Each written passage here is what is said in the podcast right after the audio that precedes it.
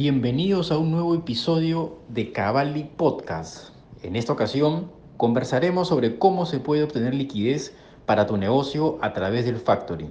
Para ello nos acompaña Dilma Aranda, subgerente de proyectos Post Trade de la Bolsa de Valores de Lima. Adelante, Dilma. El objetivo de la presentación es comentarles con algo de detalle cómo opera, el ecosistema, cómo funciona el ecosistema de facturas negociables y en específico vamos a entrar a precisar el ciclo de vida de una factura negociable, que es el instrumento financiero, a través del cual se materializa el factoring, ¿no? Y es seguro, entre otras características, dado que es un título de valor con mérito ejecutivo, ¿no? Perfecto, Dilma. Entonces yo te voy a dejar para que puedas presentarnos un poco sobre Factoring, cómo funciona y cómo pueden definitivamente utilizar esta herramienta a todos nuestros emprendedores. Muchas gracias. Tal como ya lo he mencionado, en el ecosistema de facturas negociables hay toda una serie de stakeholders que operan, e interactúan, ¿no? Y en este sentido, Cavali, como ya lo mencionó Daniel, forma parte del grupo Bolsa de Valores de Lima, es una subsidiaria del grupo. Y en el contexto del ecosistema de facturas negociables, Cavali viene a ser el articulador del factoring con este título de valor que es la factura negociable en el mercado peruano, ¿no? Eso en términos simples. ¿Qué es Cavali? Cavali es la institución de compensación y liquidación de valores del país.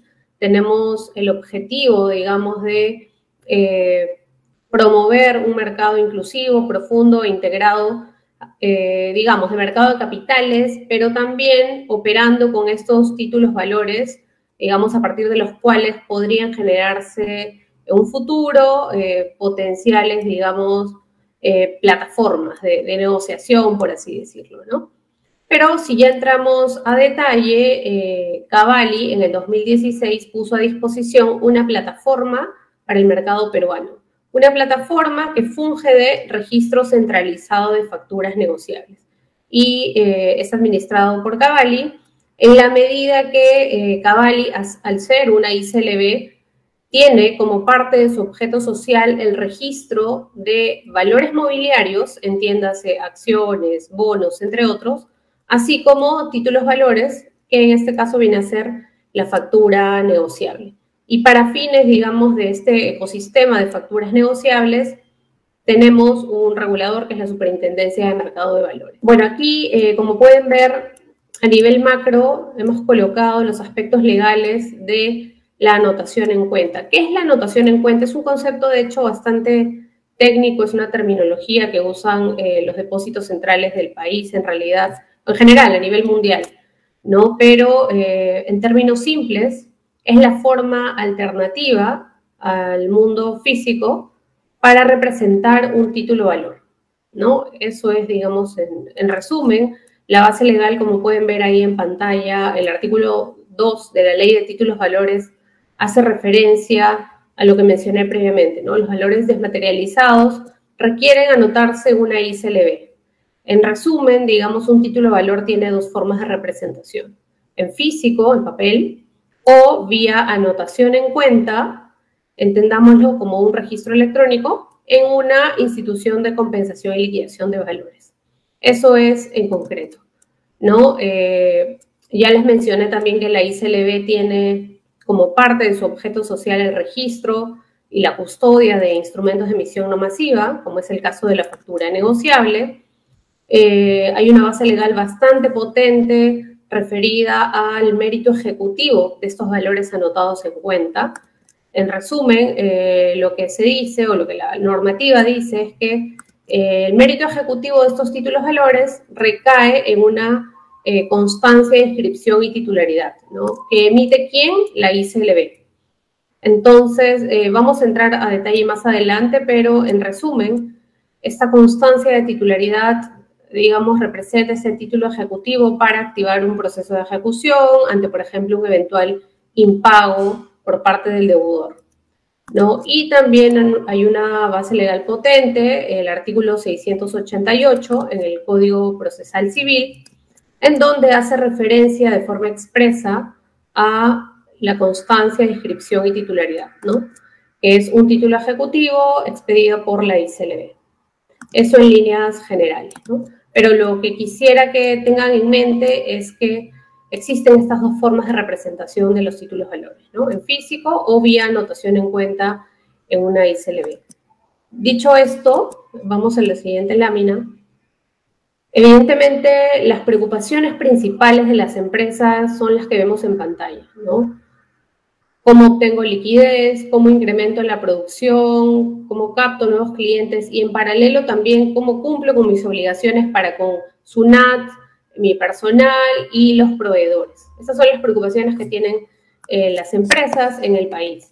Y en esa línea es que la factura negociable, si vamos a la siguiente lámina, es un instrumento para que las empresas puedan obtener capital de trabajo de manera ágil y sencilla, en realidad, ¿no?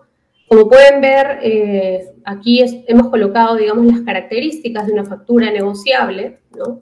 Un poco para que ustedes hagan la analogía con lo que les puede solicitar una entidad financiera a través del financiamiento con crédito tradicional, ¿no?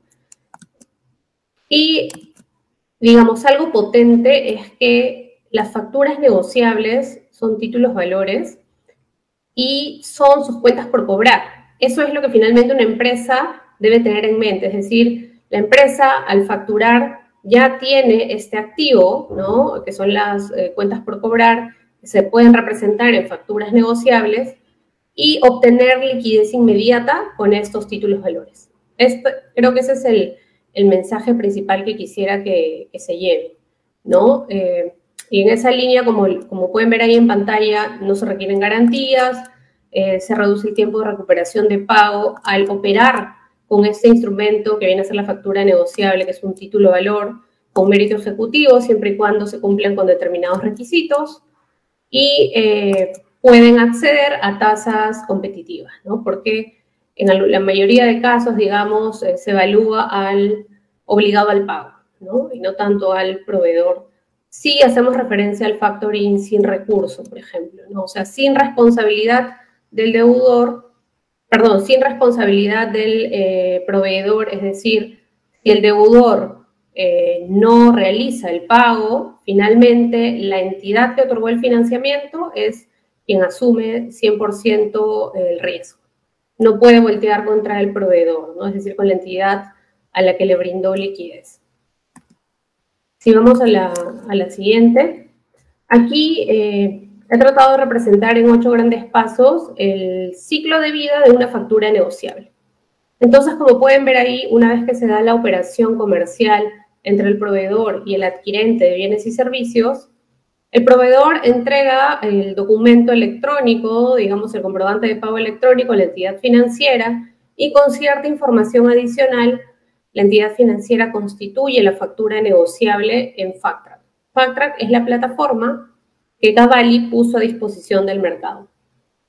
Y una vez que se da esto, el participante, en términos simples, la entidad que va a otorgar el financiamiento, es quien activa el proceso de anotación en cuenta. Recuerdan que les mencioné que vean ese concepto de anotación en cuenta como el registro electrónico de un título de valor. Eso es, digamos, en concreto, ¿no?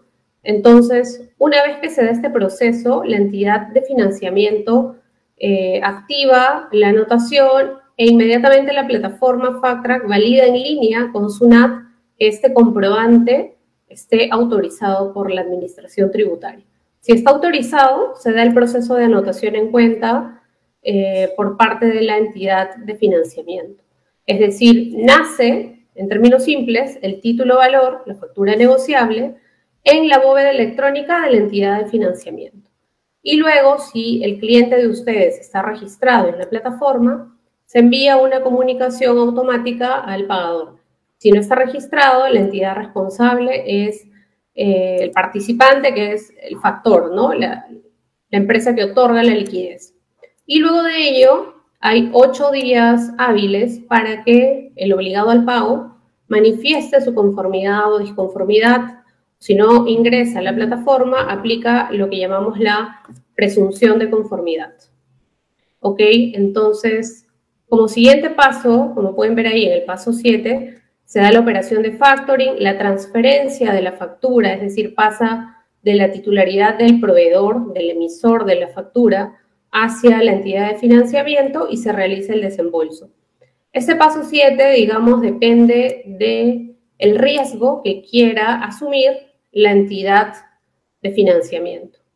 ¿Ok? Entonces, en esa línea, la entidad de financiamiento puede hacer la transferencia, el cambio de titularidad, por así decirlo, de la factura, inmediatamente después del paso 4 o esperar hasta el paso 6, ¿no? Para ver qué es lo que manifiesta el obligado al pago respecto de dichas facturas, ¿no? Entonces, una vez realizado esto, la plataforma, si el obligado al pago está registrado, envía alertas al vencimiento, 7, 3 y un día previos, y la entidad financiera, que es quien recibe los fondos en la mayoría de casos, y digo en la mayoría de casos porque hay algunas entidades de financiamiento, algunas empresas de factoring, que delegan la recaudación de fondos a Cavali, por ejemplo. Entonces, en ese caso, el cliente le debe abonar a Cavali y Cavali transfiere al factor. Y en este ejemplo, la entidad financiera es quien recibe los fondos directamente y, por tanto, debe cancelar las facturas en la plataforma, ¿no? Ese es el proceso que llamamos de redención. Ahí sí vamos a la siguiente, por favor. Entonces, dicho esto, ¿no? Una vez que les he comentado sobre cómo se da el proceso de financiamiento con facturas negociables en Factrack en general, aquí en esa lámina he reflejado los beneficios, ¿no? Los beneficios para el emisor, que es la pyme, pero también los beneficios para los clientes, que son los adquirentes de bienes y servicios. En el caso de la pyme, bueno, es evidente, con estas facturas negociables, que son títulos de valores, puede acceder a liquidez inmediata en general, más que hablar de crédito en sí. Al operar con este título de valor puede tener agilidad en el proceso de cobranza. Esto es algo no menor, dado que si la pyme se queda en el mundo del comprobante de pago electrónico, por así decirlo, tiene que activar un proceso legal que seguro algunos de ustedes conocen, en el caso alguno de sus clientes no les haya pagado, es un proceso legal de conocimiento, ¿no? Ese es el nombre, un proceso de conocimiento. Versus que si hubieran estado bajo el escenario de operar con facturas negociables. Ahí, en ese caso, activan el proceso de ejecución. ¿Con qué? Con la constancia de inscripción y titularidad, ¿no? Que les he mencionado previamente. Entonces, otros de los beneficios también para la pyme, precisamente, es esta constancia de titularidad, el hecho de que va a recibir notificaciones cuando su cliente manifieste su conformidad o cuando ya se acerque el vencimiento también para estar al tanto. En caso, evidentemente, la factura esté a nombre o la pyme quisiera estar enterada de este tema, ¿no? En la mayoría de casos no, simplemente la pyme recibe el dinero por parte de la empresa de factoring y es la empresa de factoring quien se encarga de toda la administración y, bueno, también el factor, la empresa de factoring, recibe estas alertas, ¿no? Otro de los beneficios es que Cavali informa a la Cámara de Comercio de Lima ante incumplimientos. Eso lo vamos a mencionar más adelante para que lo tengan súper claro. Y respecto a los adquirentes de bienes y servicios, también Factrack tiene beneficios para ellos, ¿no? ¿Por qué? Y es importante, digamos, también que las pymes, ustedes, emprendedoras que me escuchan, transmitan esta información a sus clientes, ¿no? Por un lado, hay una simplificación operativa. Si todos los proveedores de estas pymes operan con facturas negociables, en la plataforma va a poder ver, digamos, el consolidado de estas facturas por pagar, independientemente de a qué factor hayan sido transferidas, ¿no? O con qué entidad hayan sido negociadas. Van a recibir notificaciones automáticas, alertas al vencimiento y, sobre todo, que la plataforma es un medio legalmente válido para que manifieste su conformidad o disconformidad. Ahí sí vamos a la siguiente, por favor. Gracias. Aquí, de manera breve, voy a mencionarles el alcance de la constancia de titularidad, cómo opera, ¿no? Cómo se da este proceso. Y como pueden ver, ante un incumplimiento por parte del obligado al pago de la factura, es decir, del adquirente de bienes y servicios, el legítimo tenedor tiene hasta, digamos, 3 años posteriores al vencimiento de la factura para solicitar este título ejecutivo, que es la constancia de inscripción y titularidad. Una vez, digamos, realizada la solicitud, de acuerdo a la normativa de facturas negociables, Cavali va a notificar por medios electrónicos al obligado al pago, que es el adquirente de bienes y servicios, que le han solicitado una constancia. El adquirente tiene hasta el día hábil siguiente para procesar el pago, ¿no? Y caso contrario, Cavali expide el certificado o constancia de titularidad al legítimo tenedor, ¿no? Y luego Cavali envía toda esta información a la Cámara de Comercio de Lima, que digamos es el equivalente a lo que se hace en el mundo físico, ¿no? Para el caso de los protestos. Entonces se remite toda esta información a la Cámara de Comercio de Lima. Y un primer punto, digamos, no menor o relevante, es que así su cliente se encuentre en provincia, todo se canaliza a través de Cavali. ¿Por qué? Porque a través del procedimiento que se definió en su momento, vía el convenio con la Cámara de Comercio de Lima, la Cámara de Comercio de Lima es quien remite esta información a las cámaras de comercio provinciales, ¿no? En cambio, en el caso del mundo físico, ustedes deben activar el protesto en la zona, digamos, del domicilio del pagador, ¿no? Entonces, todo eso se elimina, ¿no? Y luego esa información viaja también a las centrales de riesgo privadas. Entonces, el mensaje clave es que hasta el momento, digamos, las 3 principales conclusiones podrían ser: 1, que la factura negociable es un título potente, ¿no? 2, que no necesariamente sirve para financiamiento, sino también para respaldar sus cuentas por cobrar e ir por una vía más rápida, ¿no? Que es este proceso de ejecución en caso de default por parte de su cliente. Y 3, que el título ejecutivo, que es la constancia de inscripción y titularidad, es también súper potente y brinda agilidad, digamos, en los plazos para recuperar las cuentas por cobrar. Sí, vamos a la siguiente, por favor. Bueno, aquí a modo de resumen, he colocado un poco los principales cambios que trae el título 1 del decreto de urgencia 013-2020, ¿no? Aquí, básicamente, respecto al plazo para comunicación a SUNAT y al deudor del comprobante de pago, se va a dar esta reducción de 7 a 2 días calendario. Okay. Y si el deudor es el Estado, la comunicación se debe realizar al segundo día de la emisión de dicho comprobante. Respecto del plazo para la conformidad o disconformidad por parte del deudor, este plazo también se reduce de 8 días útiles, como les había mencionado en el flujo, a 8 días calendario, ¿no? A partir de comunicado del comprobante de pago. También se tipifican los motivos de disconformidad. Es decir, esos 3 motivos que ven en pantalla son los motivos por los cuales el obligado al pago debe manifestar su disconformidad. No puede haber otro motivo, ¿no? Respecto del registro en Cavali, bueno, esto es clave para efectos de contar con el título valor con mérito ejecutivo y para que este título sea transferido a terceros para su cobranza, financiamiento o ejecución. El uso del crédito fiscal, que es el penúltimo bullet que ven en pantalla, también es algo no menor porque el obligado al pago va a poder utilizar el crédito fiscal si y solo si ha otorgado la conformidad expresa o si no ingresó a la plataforma que va a poner a disposición SUNAT, se aplica la presunción de conformidad, ¿no? Un punto, digamos, clave es que el título 1 del DU abarca o tiene como alcance a los comprobantes de pago electrónicos emitidos al crédito cuyo plazo de pago sea mayor a 8 días calendario, ¿no? Entonces, para ese universo de comprobantes van a aplicar estas reglas y con esos comprobantes también van a poder constituirse inclusive de forma más rápida.